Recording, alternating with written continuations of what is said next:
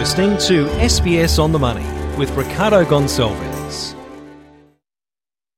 It's your daily 10 minute business and finance news wrap for this Monday, the 15th of October, uh, 2023. Let's go straight to the Australian share market, which uh, fell today. The S&P ASX 200 down 0.4% as investors keep a close eye on developments in the Middle East. For more, I spoke with Nick Schoenmaker from Drummond Capital.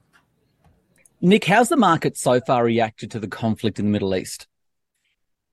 Yeah, uh, Ricardo. So look, so far, um, the, the, the, reaction in equity markets has been more concentrated to the Middle East or the Israeli market, which has fallen, obviously due to, to worries about the, the war. But um, key worldwide indices have been pretty resilient overall. So if we just think about last week, um, our local ASX was up about 1.4%. Uh, the US S&P 500 was up about um, half a percent.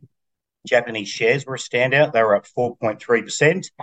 And in terms of markets that were down, European equities were down about um, 20 basis points, and Chinese shares were down about uh, 0.7%. Now, the key thing to mention with that, Ricardo, is that it may have had more to do with bond yields falling, which were down about 20 basis points over the week. And we know rising bond yields as what has really um, rattled markets over recent months. Uh, and the fall in bond yields was initially driven by um, central banks or the key central banks being the US Federal Reserve and the ECB coming out with more dovish commentary, uh, words to the effect that uh, higher bond yields and higher real yields are doing the work for them. Uh, that would have suggested that the aggressive hiking cycle that we've seen has come to an end. And then on top of that, there would have been some sort of safe haven bid for US treasuries again lower bond yields or bad news tends to be good news for equities. Now, where we saw some really key moves was in energy markets. So, um, oil and gas markets have really been where the nervousness has been most evident, um, particularly due to fear that Israel uh, could at some point strike Iran, who's a major oil producer. And we know Iran is also a long term backer of Hamas. And if you look at just the past week, uh, WTI crude oil shot up about 6%. Uh, that's the biggest weekly jump we've seen since April.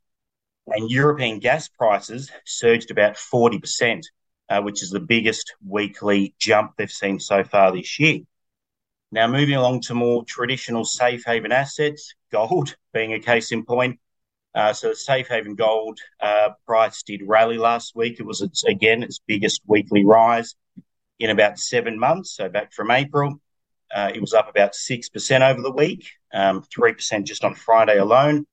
And again, some of that would be safe haven bid, but also lower bond yields um, have probably helped too, as they've shaved down the premium that bonds offer investors to compare to non-interest paying uh, gold bullion.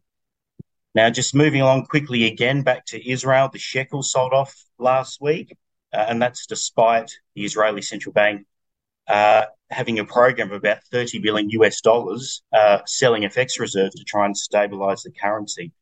And one other measure in, uh, that really does give you line of sight to the stress in the Israeli markets is that there's been a huge spike in uh, uh, credit default swaps, which is the insurance that you pay to protect against an Israeli government bond default. They were up about 80% last week.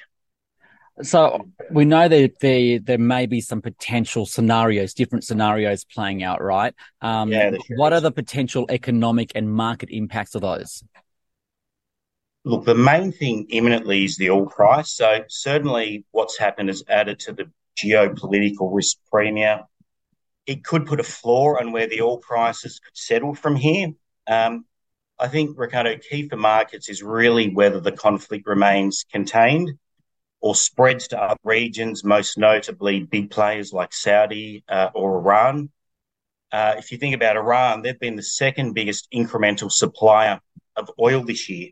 Um, the US is now, I think, safe to say, likely to tighten screws and sanctions on Iran. That could push up prices. If you want to put that into um, numbers, uh, Iran has actually produced uh, or increase their output this year by about 700,000 barrels per day. It's very significant. And some of that has been um, due to the US kind of allowing that because we've had just over recent weeks, a prisoner exchange, um, an unfreezing of assets, which has now been reversed, and Qatar's holding that money. But that was really, I guess, an attempt by the US to kind of help um, warm those relations um, with Iran. Uh, so just if those barrels disappear um, under US pressure now, given what's happened over the last week or a little bit more, um, that in of itself could really boost the oil price by, say, uh, $5 a barrel. Now, another thing to watch is obviously, you know, any possible retaliation against Iran that could really inflame fears over the Strait of Hormuz, where uh, it's a it's a vital shipping lane. Um, Iran or Tehran has previously threatened to close that, uh, and 20% of the world's oil consumption flows through that area. So that's a key thing to watch, as is any reignition of hostilities between Saudi and Iran, which only recently we saw China broker diplomatic ties between them.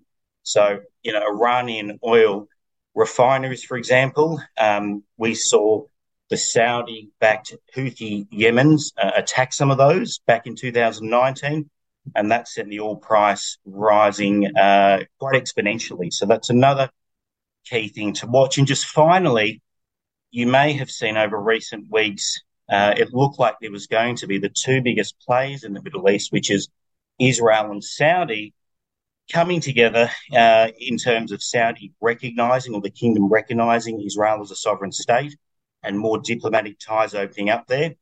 As part of that, the Crown Prince in Saudi Arabia uh, did actually make some comments to Washington that if crude prices were too high next year, and we know Saudi and Russia have both been cutting production this year to ensure oil prices um, have a floor or remain quite high, uh, that he would increase that production as part of a deal with the Congress in the US to get some protection or a defense pact from Washington. So given the turmoil in the Middle East now, I think it's pretty safe to say that that deal will be put on hold. So those extra barrels that may have been needed uh, next year are not looking likely now.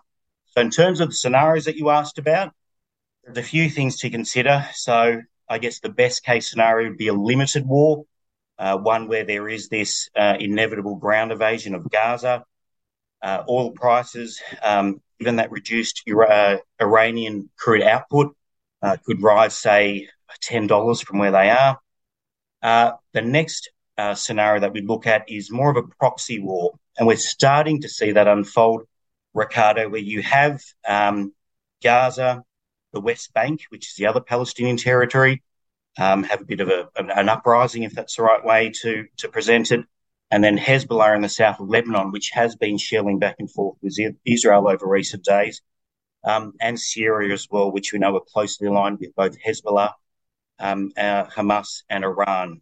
So, you know, in that scenario, you could see all prices go, you know, $20 above where they are now.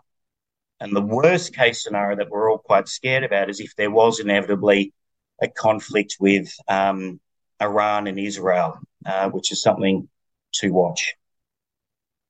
Okay, so more immediately then, today, how's this all affecting the share market and is there anything else that's implicating it?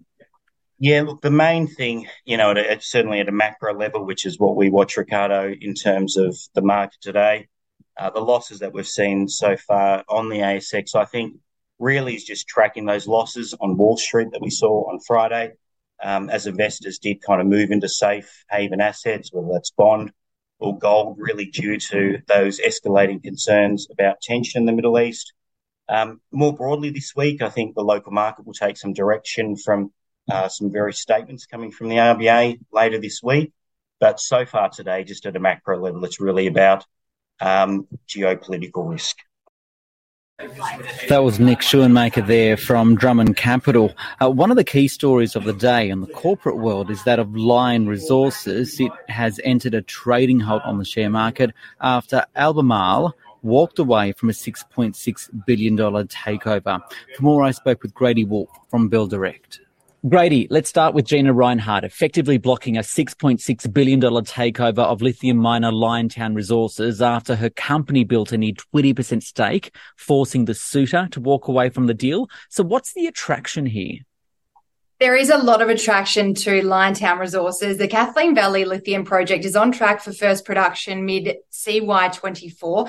Now, as we know, it's kind of been the talk of the town, talk of Australia, and talk of the world over the last few months as she's been acquiring more and more shares to block that offer. Now, it, there's a few different reasons at play here. Now, she has she wants the exposure to lithium, and we know lithium is the way forward for the green energy transition. And a lot of the big miners, Chris Ellison, Gina Rinehart, all of the big players are wanting that lithium exposure. She wants to keep it in Australian hands. So, as we saw recently, Allkem and Livent have created one of the biggest lithium producers in the world. And there's a lot of focus on that. But she wants to keep Kathleen Valley and Liontown resources in Australian hands and obviously benefit the Australian economy through um, keeping it in Australian hands and not having the sales through lots of different big companies, obviously like Albemarle and the massive deal that was the $6.6 billion deal. Now, we all all know that Gina is a mining magnate, and this is a really, really positive thing for a lot of miners and a lot of people, especially the shareholders of Liontown Resources, because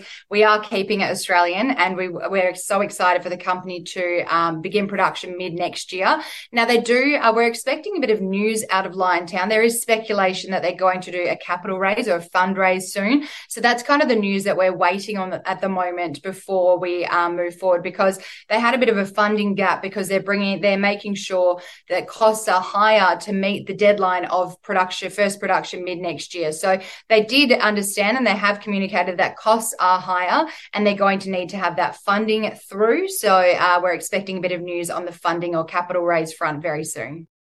Grady Wulff there from Bell Direct. This SBS On the Money podcast is provided for informational purposes only.